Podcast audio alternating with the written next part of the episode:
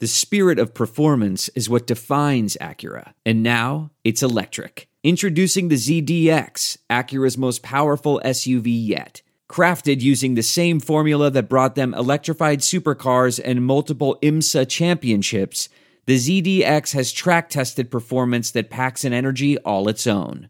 Unlock the energy and order yours at Acura.com. You know, uh, I was actually thinking of that in myself. You know, Chins or uh, for us or whoever's talking to us, he always does this and says we're super close. And I'm sick and tired of everybody doing this.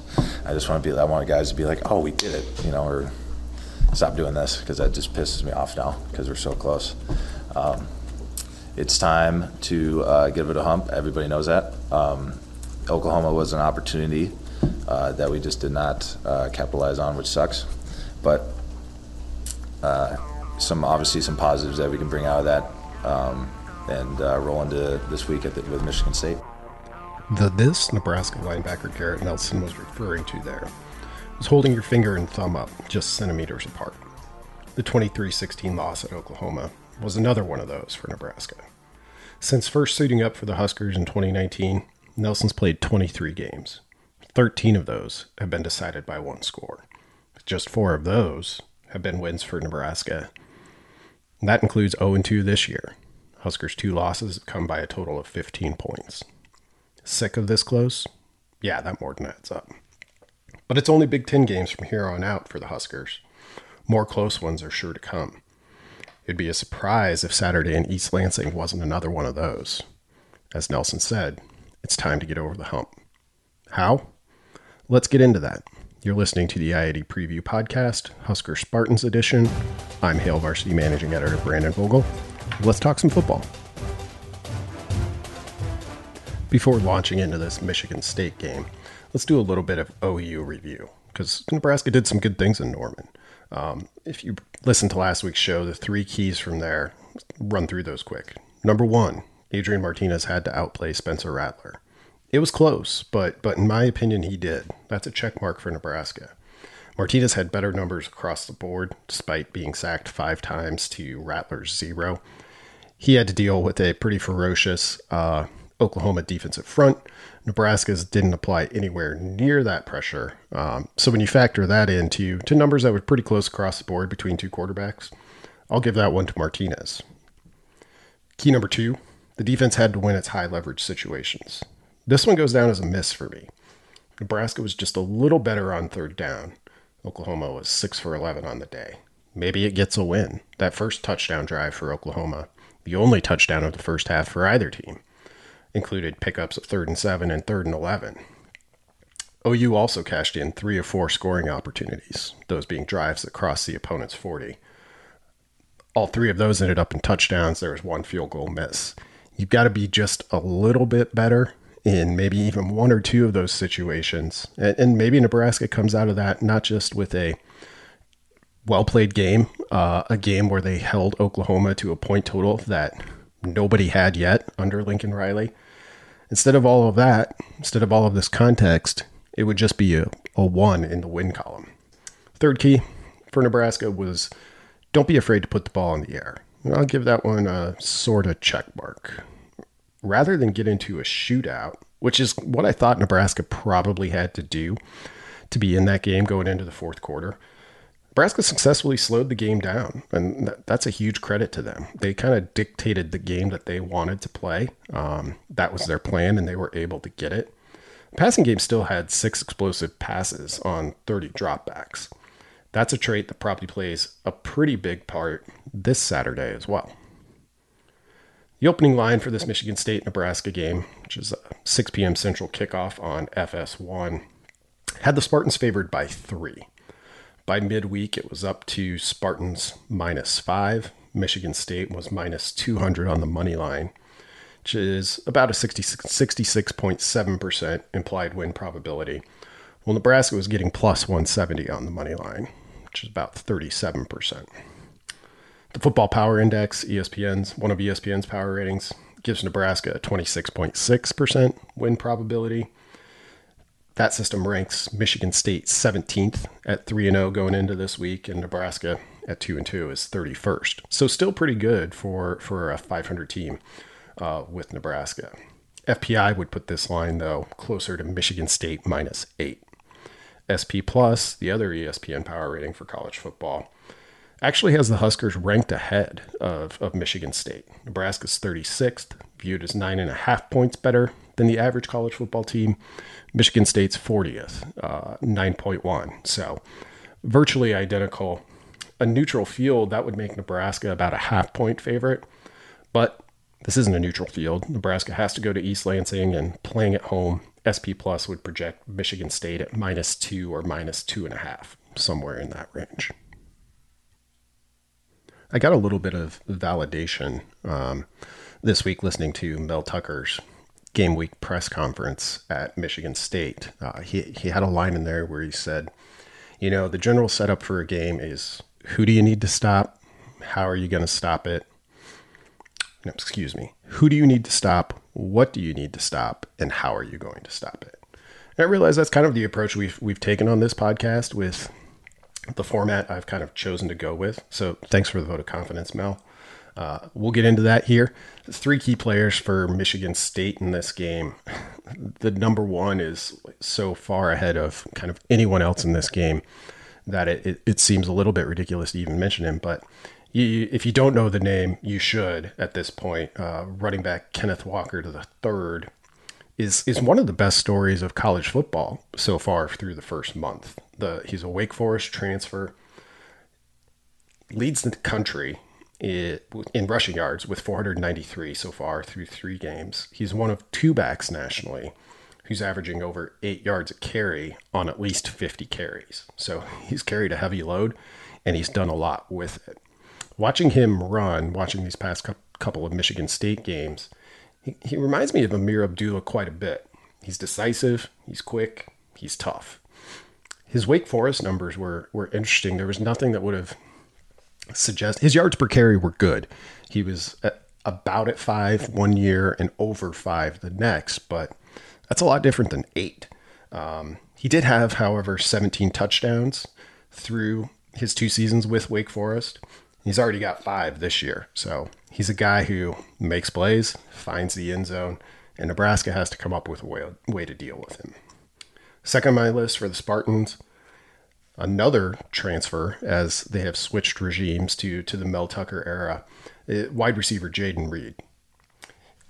He came over from Western Michigan so far this season. He only has 12 catches, but but three of those have gone for touchdowns. He's averaging 23.1 yards on those 12 catches. So definitely a big play threat. Michigan State has really added a lot of explosiveness. It's gotten better efficiency wise too, but it, its explosiveness has really been a key factor through its 3 0 start. We'll get into more of that later in the second half of the show. Uh, Got to give some love to the defense here as well.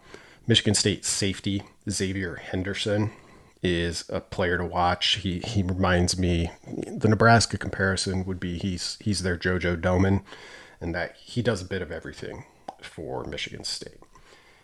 Leads the team in tackles, has an interception, has three tackles for loss, which includes two sacks. So that tells you what kind of safety he is for them. Uh, lead the team in tackles. He's he's a big part of their run fits. We'll see how much that comes into play if if Nebraska can perhaps exploit exploit that to a degree, but that's going to require some better rushing efficiency from from the Huskers. We'll flip to that side now. Three key players for Nebraska. This first one was a little bit tough for me. I debated with who to go with uh, at this position, but I'm going to list wide receiver Omar Manning here. I didn't spend a ton of time last year. It was kind of the topic du jour each week of where's Omar Manning? Is he going to play? Why isn't he playing? Not a lot came out of that. But Manning had his first touchdown catch as a Husker last week against Oklahoma. And then on at Monday's press conference, he kind of opened up about some of the struggles he's had to deal with. Um, and how much gratitude he has for this coaching staff for stand, standing by him as he tried to get to a place where he could be on the field more consistently. If he can, if that time is now, uh, and it definitely feels like this week has the this week plus the, the game against Oklahoma has a chance to be that kind of turning point for Omar Manning. He has seven catches on seven targets this season. Missed the Buffalo game, but every time Nebraska has thrown to him, he's he's made the catch. He's averaging 18.9 yards per catch so far. Number two of my players to watch is is fudging a bit, but pick an offensive lineman. the we don't need to hammer this point home, but they all need to be better, and and we saw what it looked like when they took turns, kind of dealing with that Oklahoma defensive front, even though they didn't deal with them all that well. OU OU was really able to play whack a mole a little bit. Uh, exploit the left tackle this time. Next time we'll get the right guard. Uh, had a bunch of penalties up front for Nebraska. Biggest issue was creating room in the run game, and that's been a persistent issue so far this season. But something to watch with this one in particular as it pertains to Nebraska's offensive line. Michigan State enters Saturday, averaging nearly three sacks per game. That's about what Nebraska has been giving up, and we saw Adrian Martinez played really, really well last week in fit in the face of all of the pressure he was seeing. You don't want to ask your quarterback to have to do that consistently. Number three for the Huskers, uh, coming off a stunning performance at the podium at Monday's press conference. I'm going to go with Garrett Nelson here. Um, he leads Nebraska in tackles for loss, second in quarterback hurries. Michigan State, one of the interesting things about their offense so far, has one of the lowest havoc rates allowed. Havoc rates, tackles for loss, passes broken up, and then takeaways. Uh, and it's it's something Michigan State's largely been able to avoid. It's it's been in control. You know, if you watched the Spartans opener against Northwestern, it jumped out to a big lead early and was really in control of that game.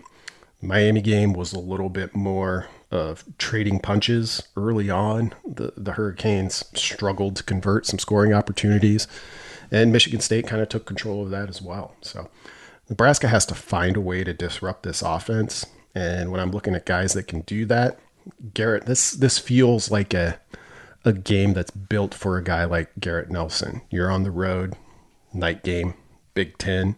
It's going to feel like football weather. Uh, Garrett Nelson kind of checks all of those classic boxes. That'll take us to halftime. As we do each week, here's Rusty Dawkins with Saturday's weather forecast. You can follow Rusty on Twitter at, at Husker Weather and check hailvarsity.com throughout the week for updated weather reports. Hi there, everyone. I'm meteorologist Rusty Dawkins for the I 80 Preview Podcast weather forecast. And it's fall. It's finally fall. We made it. We're past summer. Temperatures cooling off. The leaves are starting to change on the trees, especially where we're headed this weekend. Michigan is uh, one of the spots where you can really see some gorgeous trees this time of year, and it's getting to be that time of year with fall in the air. It's a 6 p.m. kickoff in East Lansing against Michigan State, and I think the morning hours we may see some light rain showers uh, in East Lansing, but those should taper off as we head past noon into the afternoon hours. So I think by kickoff we'll be just fine. But if you're out there early in the morning, temperatures in the middle 50s, a chill in the air, some light rain showers, gusty southwest wind at 10 to 20 miles per hour. By noon, maybe some lingering showers, otherwise mostly cloudy skies, and temperatures getting into the lower 60s. That's about as high as we get though. I think we'll be around 60 degrees for kickoff at 6 p.m., mostly cloudy skies and a gusty southwest wind at 10 to 20 miles per hour.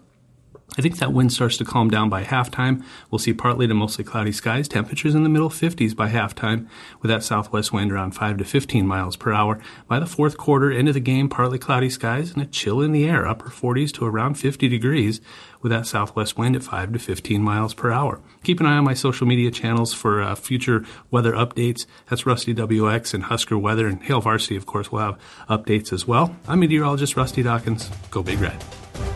Okay, there's plenty to break break down with with this game. It feels I find myself feeling like there are high stakes here for Nebraska each week. Oklahoma was was one where maybe that wasn't the case. You know, Scott Frost said in the days leading up to that game, he just wanted, you know, Nebraska had a lot to gain, very little to lose as a three touchdown underdog, and he wanted to see his team go out and play with that freedom. They did the challenge this week is building off of that result, which we've seen Nebraska's played well in the past. Um, and it hasn't hasn't carried over. You, you're still waiting to to kind of hit that turning point to get over the hump, as as Garrett Nelson said. But you, you start to look at the season as a whole. Nebraska only has Big Ten games left. It might only be favored in two of those games remaining, and there'll be a bunch of them in there where it's you know a four point spread, a five point spread. So really, you're talking about depending on which team's at home, kind of toss up games.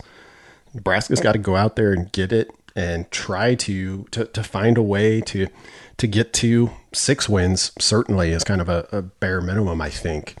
So the pressure is only going to increase. There are no breaks coming up for Nebraska until October when it gets gets done with that Minnesota game. So it's it's grind time for the Huskers. How does Nebraska come away with a win from East Lansing? First key for me is going to be can can Nebraska's defense continue to keep the big plays down? The black shirts are a bit of an oddity right now when you really step back and look at it. It's clear from watching the games that they're playing well. In the two losses to, to Illinois and Oklahoma, the defense absolutely gave Nebraska a shot to win both of those games. They were pretty good on the majority of the plays in, in both of those. But you look at the season total so far, this, this Husker defense ranks 55th at, at five yards per play allowed. So a little better than average, but probably not as high as you would think. They're 101st in success rate allowed at 45.7%, which means teams are staying on schedule uh, way more than you would like for for a defense, um, and, and, staying on schedule more than more often than Nebraska's offense is. They ranked 90th in third down conversion rate. Touched on that a little bit with the OU review. That's a number you want to see come down. It's a number that did come down as last year progressed for for this defense. As we'll see. Uh, so much of that comes down to, I mean, yes, you got to play good defense and you've got to make individually good plays, but how long is that third down distance? Nebraska hasn't been too bad uh, on that front. I think average third down for this defense is about a little over six yards. When Nebraska really went on its tear over the final four games in 2020, it was up closer to nine. This team also ranks 103rd in havoc rate, which I hit on a little bit when talking about Nelson, specifically because he's somebody who could I think, be that disruptor. They they need some more of those plays to help this defense continue to really, in my mind, exceed expectations at this point. Despite all of those, those numbers that are average to to below average, Nebraska's only giving up 15.8 points per game, which is 26th. How is that happening, given some of the stuff we just talked about? This defense is doing an excellent job of limiting explosive plays It's just giving those up on 10.1% of plays through the first four games. And it's been equally strong against the rush and the pass. So that's kind of your basic setup here. Uh, you look at all these numbers.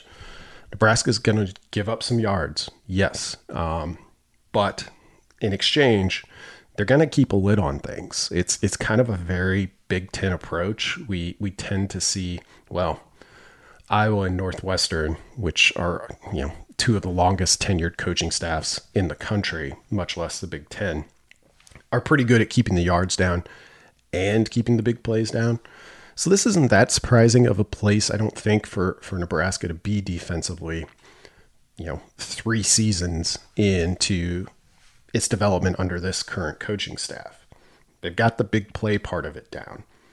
That said, Michigan State is is a team that can really put the challenge to that. And, and this is kind of remarkable. If you look at you look at the stats from last year, and when I was previewing Michigan State for the the 2021 Hail Varsity Yearbook, I, I wrote this. It was maybe the worst rushing attack for a Power Five team last season, and you know, conference only schedule, limited games for some teams around the country, all of that factors in, but it really had no pop at all enter Walker, who who has changed things quite a bit.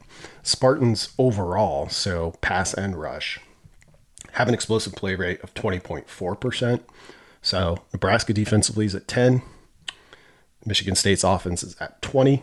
And generally, the national average is right around 15 to 15.5%. So that kind of tells you where both teams are.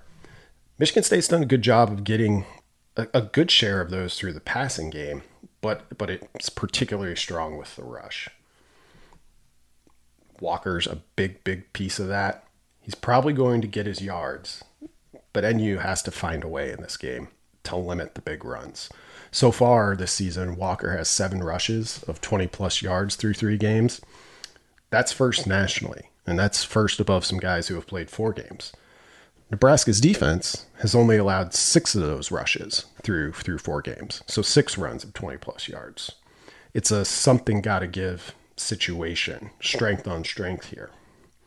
You can find one of those when you flip it around, give Nebraska the ball as well my second key for this is can Nebraska's offense continue to cook in the passing game? The best possible development on Saturday would be for Nebraska's run game to all of a sudden get loose. Given what we've seen so far, there's little to su- suggest such a performance is coming. So Nebraska probably needs to lean on its best weapon so far, and that's an explosive passing game. If you told me before the season started that Nebraska would have an explosive pass rate of 22.9% after four games. I would have assumed this team was 3 and 1. I might have said, well, depending on how, how it broke and how many points you gave up against Oklahoma, you might even be 4 and 0. And boy, wouldn't that be a different conversation. Part of the reason I think I go into things the way that I do is that, yeah, the record's all that matters at the end of the day but how well teams are playing tells you more about what's to come. So whether Nebraska is 4 and 0 or 2 and 2, how they're playing doesn't change. It's you know, there's saying that a lot of football games are decided on just a handful of plays. That's still Nebraska and they're doing some good things here. That said, I came into the year thinking if you could add some explosiveness in the passing game, it would be the missing ingredient this offense needed. Now, that assumed there'd be no drop off in Nebraska's success rate, its down by down ability to stay on schedule. And, and I don't feel bad about that assumption, even in retrospect, because through three seasons, it was kind of the calling card. Um, we talked about it on this podcast before. The one thing you kind of locked in for a Nebraska offense, and it's been up and down in a lot of categories over the previous three seasons, was it's going to be pretty efficient. Its success rate's going to be pretty strong, and it's going to be on schedule. And eventually that has to pay off. Well, it has dipped this year. Nebraska's current success rate is 42.1%, which ranks 76th. It was 20th last year run game's the other piece of this that had to stay at a similar level, I think, for a better passing game to truly add all of the value it could. And so far, it hasn't. Nebraska's hitting for 10 plus yards on a rush, which is what the threshold I use for an explosive rushing play. On just 10.4% of its carries, they were at 17.3% last season. Martinez has three of Nebraska's five runs that have gone for 20 yards or more. And he has all of Nebraska's rushes for longer than 30 yards. So that kind of tells you a lot about the struggles on the offensive line, some about the struggles at the running back position. You know, Nebraska has shuffled through really four different backs at this point, and the usage has been all over the place. They're looking for somebody who can kind of consistently provide that spark, and the search continues going into East Lansing. That being the case, Nebraska probably has to lean on its best weapon so far, which is an explosive pass rate that's up over 20%. Nebraska's receiving corps could just be hitting its stride at this point because I think it's as, close now to, to full strength as it has been at any point this season. Mentioned Manning earlier. But Xavier Betts had a had a really strong game against Oklahoma, and has done enough over recent weeks to, I think, earn more in in the passing game in terms of looks. Travis Vokolek had a big catch in his first game back. Still unsure about Oliver Martin, the leading receiver from the opener against Illinois, if he were available, that's that's kind of another log to throw on the fire here potentially. But this is also one of Michigan State's defensive strengths. Spartans are allowing explosive play on just 9.9% of plays so far, and it's 11.9% of passing plays. Again, 15, 15 and a half is about average there. So the Spartans are doing some good things under under defensive coordinator Scottie Hazelton. Big plays are a key part of any game, but when you look at this one, it's a case of strength on strength two ways. When Nebraska's passing, it's the Huskers' offensive strength against a pretty strong area for Michigan State. When Michigan State's running the football, it's a strength for the Spartans, or at least it has been, against a strength for Nebraska. On the road, at night, tough environment, Huskers probably need to get the better of both of those battles to come away with a win. Third key for this week somebody has to win special teams, right? Nebraska, according to SP Plus, ranks 120th in special teams at minus 0.3. There's not a lot of range for those special teams ratings in SP Plus, but what that's saying is against an average team, Nebraska's special teams is probably worth 0.3 points off the board. Michigan State, however, only ranks 116th. They're at minus 0.2. So pretty similar. Special teams haven't been great for either team entering this one, which kind of underscores, well, whichever one gets the best of it uh, probably is going to have a leg up. Place kicking is a big reason why those numbers are, are low for both teams at this point. Matt Coghlin is he's been Michigan State's full time kicker for the past four seasons. He's he's a graduate senior, um, taking advantage of an extra year of availability. So far this year, he's only two for five. He entered the, the this season with a 75.3% field goal percentage for his career. Some of that's a little bit uh, in the context, however. He's two for five, but his three misses have come from 60 yards, which was basically a why not attempt at the end of the first half against Northwestern. Missed from 50, and then he missed from 39 against Miami. Connor Culp's struggles for Nebraska are have been impossible to miss so far. He entered the year making 77.4% of his career field goals over two seasons. That was last year at Nebraska, 2017 at LSU. So far, he's three for eight. How much does that cost Nebraska? Based on Culp's career average entering the year, Nebraska has 22 actual points from its kicking game after four games. You'd expect that to be 30.3. And how I arrive at that number is you take Culp's career makes based on distance and, and where he tried those for. him. So, you know, if he makes 75% of all of his kicks from between 30 and 39 yards, you know, you're looking at a field goal, every field goal attempt then is worth 2.4, 2.5 points on, on average if you take the last seven years of, of Nebraska kicking, which was a lot of Drew Brown, and Drew Brown was was was pretty good. Um, you have 22 points, actual points for Nebraska from kicking, and you'd expect about 30.9. So either way, with those, um, Nebraska's down about between probably eight and nine points that it could realistically expect to have if Connor Culp was just kind of kicking up to the level that we know he's capable of. And and none of this is to to pile on Culp. Um, Scott Frost noted that he's dealt with an injury in fall camp, so maybe the repetition wasn't there to the degree that it would have been entering the season. Also, with kicking and any sort of repetitive motion type of thing with sports, you know, it becomes easy. Like once you something's off, once you kind of lose that movement, that really, in the case of a kicker, you've honed over your entire life, um, it can mess with you a little bit. I think it'd be fair to expect Culp to kind of progress to the mean in, in this case and get closer to his career averages by year's end, but it's it's not a given, and that's something that could play a pretty big factor in a game that is between three points, five points favoring Michigan State. So you're squarely in toss up territory at that point. There's also this piece of it with the Huskers special teams moving beyond just just the place kicking part of it. Which, if you want to read more about Culp and expected points and just how much Nebraska's left on the field, uh, go to hailvarsity.com. I wrote a story on that. That's up there now. Strange fact about special teams in a more broad sense Nebraska's given up four plays on what I would call dumb stuff, um, or maybe bizarre stuff is, is the better way.